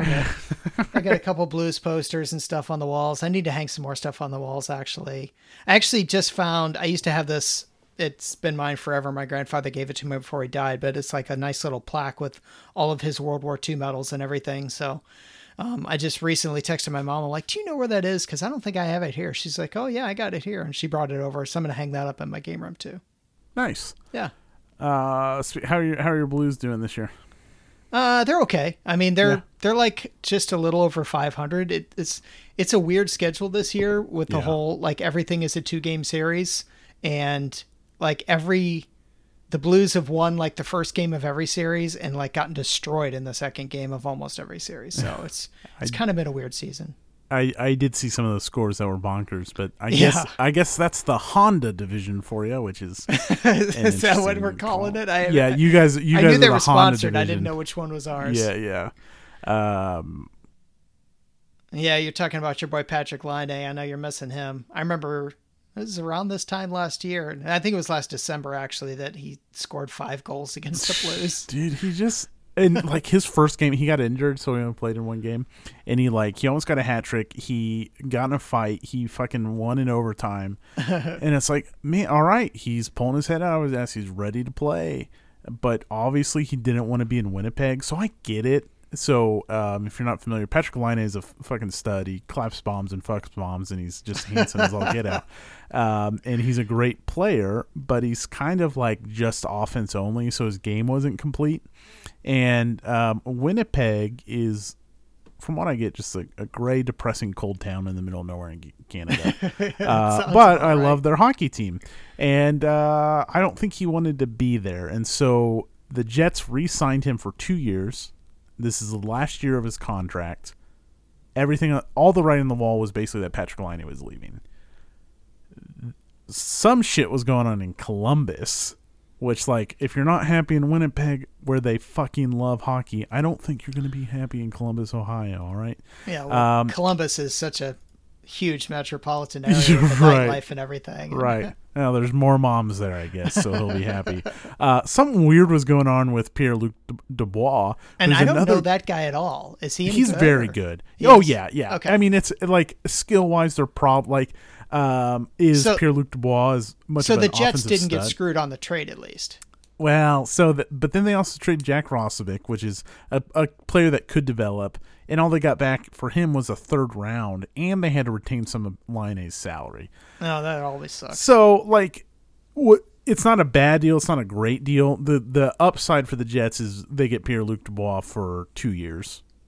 When you Yeah. knew Line was leaving, and it's probably comparable. I think he's more of a complete player, not just like a offensive player. Anyways, uh, welcome to Hockey on the Table. I'm Matt. I'm rich. We're gonna talk Yeah. Blues and and Jets now. and and Canes, um, which really there's not much to talk about with the Canes because they only played four games because they had a COVID outbreak. but they're playing great. They're um, they've won three out of four games. They won in overtime the overnight against uh, um, um, Tampa Bay. It took me way too long to remember what city that was. Um, even though the Chiefs are playing them in the Super Bowl, uh, but the Canes have been a lot of fun to watch, which So here's my favorite hockey news from the last 24 hours. So yesterday, like right before the 10 o'clock news got started, um, the the Cardinals announced that they signed Adam Wainwright to one more year, just a one year deal. Um, which Wainwright he he's been a huge player for us forever, but he's at the end of his career and everything. Doesn't matter. Um, but Channel 4 here in St. Louis, I guess they were like rushing to get the story up and everything. And in the little, like the subtitles, um, they said Wainwright signs with Blues for one year. so today, Adam Wainwright released a video on Twitter of like him in a, like a Blues outfit saying, I'm not that good a skater, but challenge accepted. nice. I like that. Yeah, it's it's good to have hockey back. Um, Oh, yeah. You know, talking about the game room, we've got a we've got a TV up on the wall now because my wife there's like a nook and she edits there, so it can like pivot out and she can watch TV while she edits. Um, and we've just uh, we've been enjoying our uh, our hockey. Uh, Jets get back to it on Saturday. I don't remember when the Canes Yeah. get back to it. So I I, think mean, the Chiefs have a big game coming up for you. yeah, the Chiefs uh, are playing this thing called the Superb Owl. So who's going um, to uh, quarterback the Chiefs for that game? Yeah, it'll be Mahomes, and he'll pick everyone up on his back and just lead them to victory. I don't like. I don't think it's going to be near as close as like I'm saying as a Chiefs fan. I get it. I don't think it's going to be near as close as some people are saying. Like we already beat the Buccaneers. And the Yeah. only change is now we are like we lost an offensive lineman, but I think people are just back. expecting Brady to pull some magic out of his ass again, though. I don't know. I think he's gonna end up on his ass. I mean, would it surprise you though? Would it surprise you if I mean, Yeah, it was surprised the he's, hell out of me because guy that like you you hate but you respect. Yeah, well, I've lost a lot of respect on him because he keeps opening his mouth about politics, and well, Oh, I don't pay attention. and I do I not honestly agree could not on a tell you what of he things. believes about politics, and I'll keep it that way. yeah, yeah. Uh, so, uh, yeah, I respect his athletic talent. Yes, the guy has played after this upcoming one. He will have played in 18% of all Super Bowls ever. crazy. That's insane. It is. It it really is. Like as much as I would like to rag on him, like yeah, that's once in a lifetime. Yeah. I mean, that's that's Gretzky shit. Obviously. Oh yeah. I mean, that's what that is. Um, should have about I have a question first. for you. 1860. Everyone's Yes. making a big deal out of it because that one's reprinted, but I don't know anything about it. Tell me about it. Okay, so let's transition to 18XX then. Um, 1860, uh, Isle Trains on the Isle of Wight, Railways on the Isle of Wight is what it's called. Has a Kickstarter that just launched. It's a very quick turnaround. There's no stretch goals. Um, the the big thing about 1860 was it had a two player variant before that was like a common occurrence. Yeah. um, and so and it's just like a very tight and I um, in a small board size, um, and I think that's what drew my initial interest. And then the other thing was it was impossible to find for a long time. Um, because they just had that, that one first edition, but now um, All-Aboard Games is, is reprinting it on a Kickstarter. How would that one Uh, be for a beginner? Because my think- wife has expressed interest in train games, and if that's a good two-player game, it might be one to pick up. But if it's one of those ones that's got like, you know, short sells and all that stuff, and uh, I don't you know, I don't think it's like 1817, which I imagine would be a nightmare for. It does have nuances though. So like it wouldn't be like you teaching her 18AL. Like Okay. I think you would now do I think she wouldn't grasp it? No, no, no, I'm not saying that. I think like you would go in and be like, "Oh, this is different than the stuff I've been playing." yeah, Like I think there are some different rules. Um, one thing you can do is you can go to the wiki for 18xx.games and you can click on each game. So like right now I'm going to 1860 and there's like a rules highlight and a lot of those highlights sometimes it'll um oh yeah here it is. You can compare 1860 to other games. That's so, cool. like, I didn't know that was you can there. go to like let's say you, the one you know the best is 1846 um, and then there's like a breakdown of, of major differences which is really nice cool. I mean that website is uh, so that transitions into um, i just have a few um, euro games that i'm really looking forward to in 2021 uh, 1849 which i mentioned is my favorite 18xx game. That should be here in like i mean that's already paid for. That's coming. And then All-Aboard Games a lot of the games that they've recently printed are shipping to the united states right now. So bunch of 18xx titles but the one i'm most looking forward to is 1849 now you have one on here Yeah, 18 Magyar. It was a recent Kickstarter. They just finished up. I don't know if it'll come out this year or not. Hopefully, well, I don't know. If the Kickstarter just finished, it's hard to say. It'll probably be next year, but who knows? Mm, I don't know. I think like I think you'll probably get that this year. I hope so. Um, So the only reason I did not back that one is uh, Rex, who is like the 18xx guru, basically told me like one of the games I already own, which I think is like 54 or 44 maybe. I think he said it was very similar Yeah. to that one. I picked it up because it's Hungary, so yeah, yeah, and I think I already had a Hungary map, so I was like, well, Yeah. so, um, I mean, at some point I don't have to buy all these games. uh, the other one I'm really looking forward to one, and So that's my actually, uh, sorry, going back ahead. to when you said you got to buy all these games. There's a local guy here, actually the same guy that I was talking about earlier. That's the Compass designer, and from Uh-huh. what I hear, he's actually going to sell his house and go live on a boat. Like he's retiring, he's going to live on a boat. Uh-huh. And I was asking a, a mutual friend of ours, I'm like, "Wh- what's he going to do with all those games? He's like, I guess he's going to sell them. So. I, I this guy probably has like every 18xx game, so I might be in the market for something. the, nice, Yeah. yeah. Some of those are crazy, insane, hard to get a hold of. yeah, Um, but yeah. Um, the, uh, the other thing I was going to say is one of my favorite things just ever. Is just a warm, hot cup of coffee in a mug you love. And so, um, all the other coffee themed games, other than um, oh shit, there's one that's really not a coffee themed game, uh, have There's- not there's- hit home for me. There's some Java games. There's like a coffee roaster game. Yeah, yeah, yeah. Those those haven't clicked. There's another game I'm trying to think of. Uh Mombasa, which very has like coffee beans in it, but it's not a coffee game. Anyways, Capstone Games is coming out with Coffee Traders, which is a heavy Euro game featured around coffee making, and they're coming out with this beautiful deluxe edition. Can't wait for it. I think Manila has coffee beans in it too. Oh, uh, I think that was uh, Advanced After Combat's top war game of the year, if I remember right. Something like that. yeah. I look forward to having punts in the uh, Manila ASL game. oh man, that, that was fucking funny. Uh, you'll have to go listen to Advanced After Combat if you didn't get that joke. Uh, let's let's see. Yeah. Um, oh, I'll, I'll mention this. Um, there's a bourbon company in, uh, in Kansas City called Union Horse Distilling. Um, Horse of tr- distilling. Union Horse, Union Horse. Oh, okay. Uh, it's just a bunch of hor- yeah, right. Okay. Um, and one of their things had a train on it, and it's called Rolling Standard Bourbon, and it's kind of like cinnamony and very good. It's it's not overly sweet or anything, um, and it's just something I bought on a whim that I bought because it had a, a choo choo train on it, and uh, damn, it's really good bourbon. Yeah, gotta have an 18xx tournament and make that like the prize.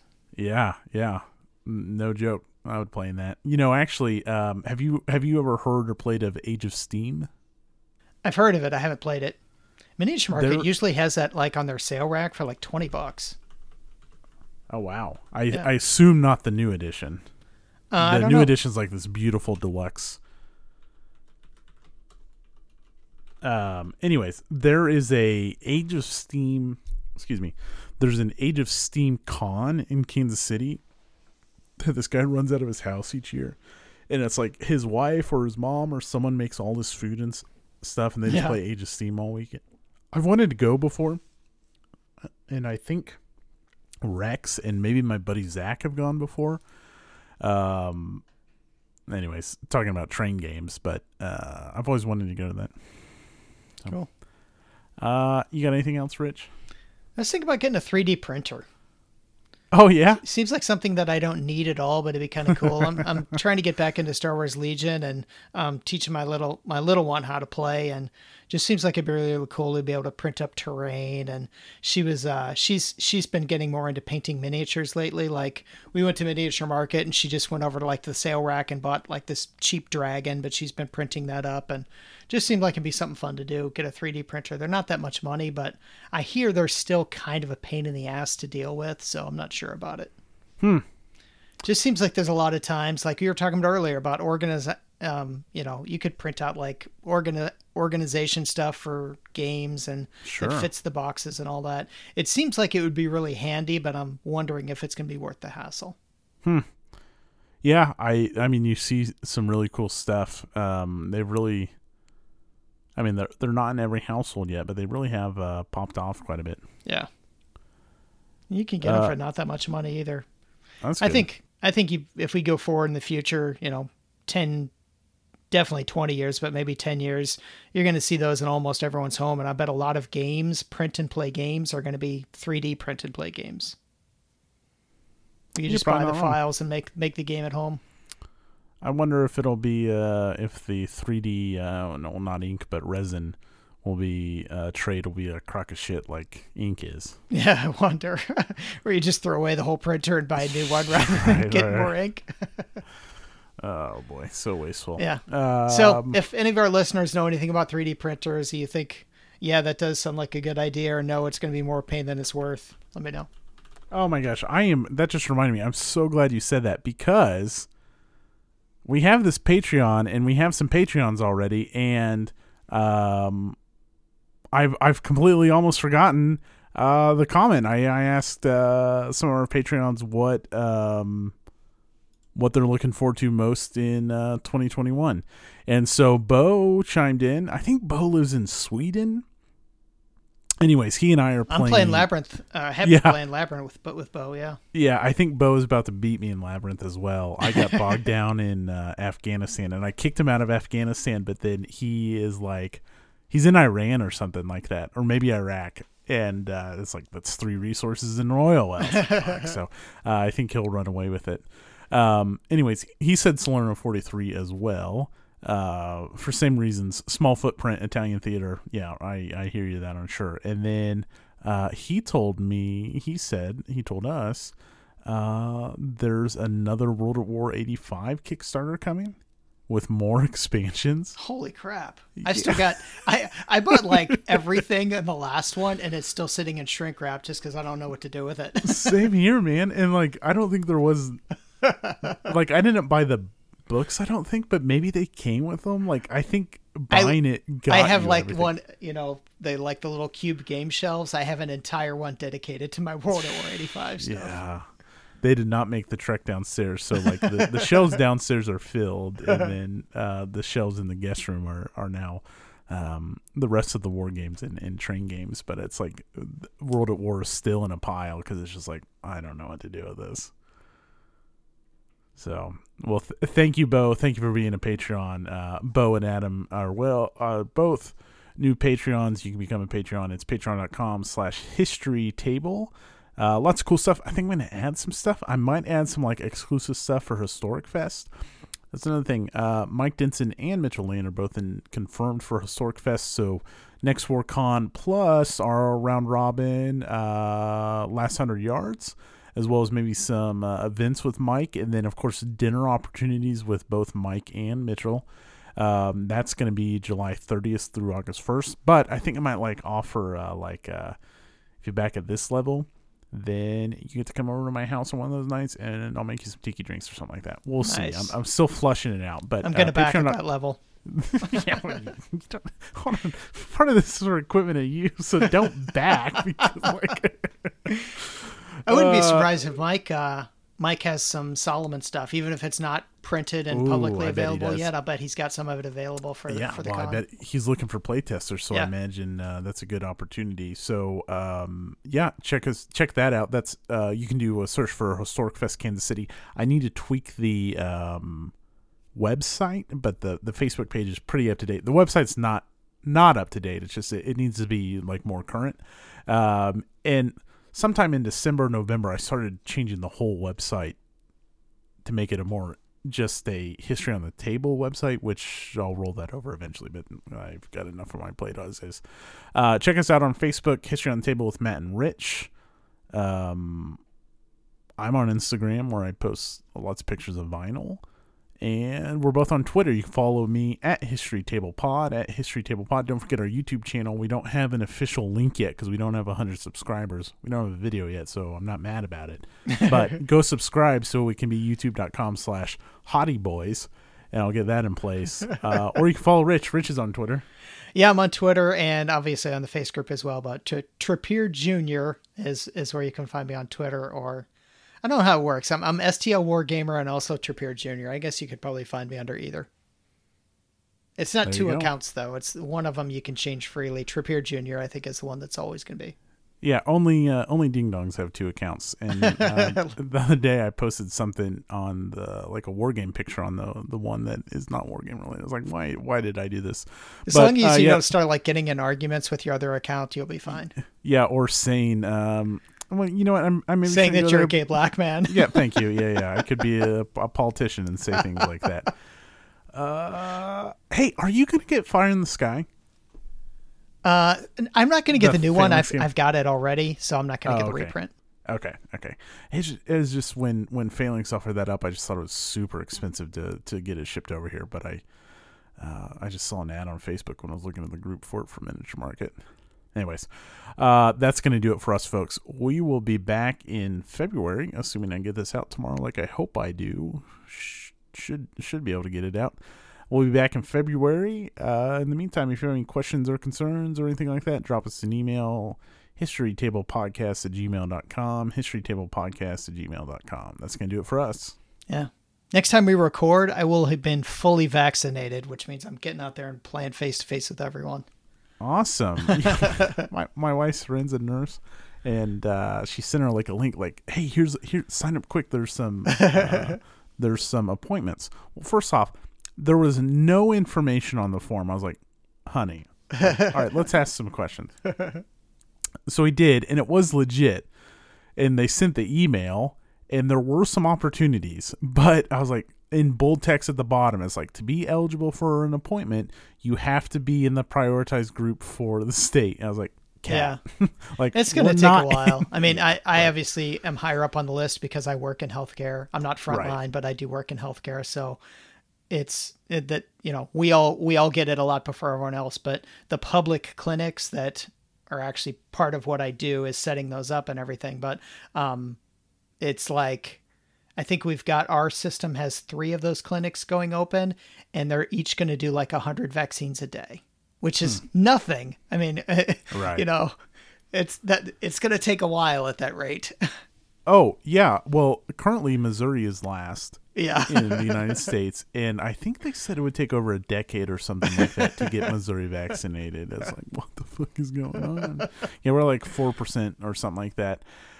It's nuts. I remain optimistic. I I, I certainly hope that uh, good news follows this year. Hopefully, GameStop prices is not the, the peak of good news in our year.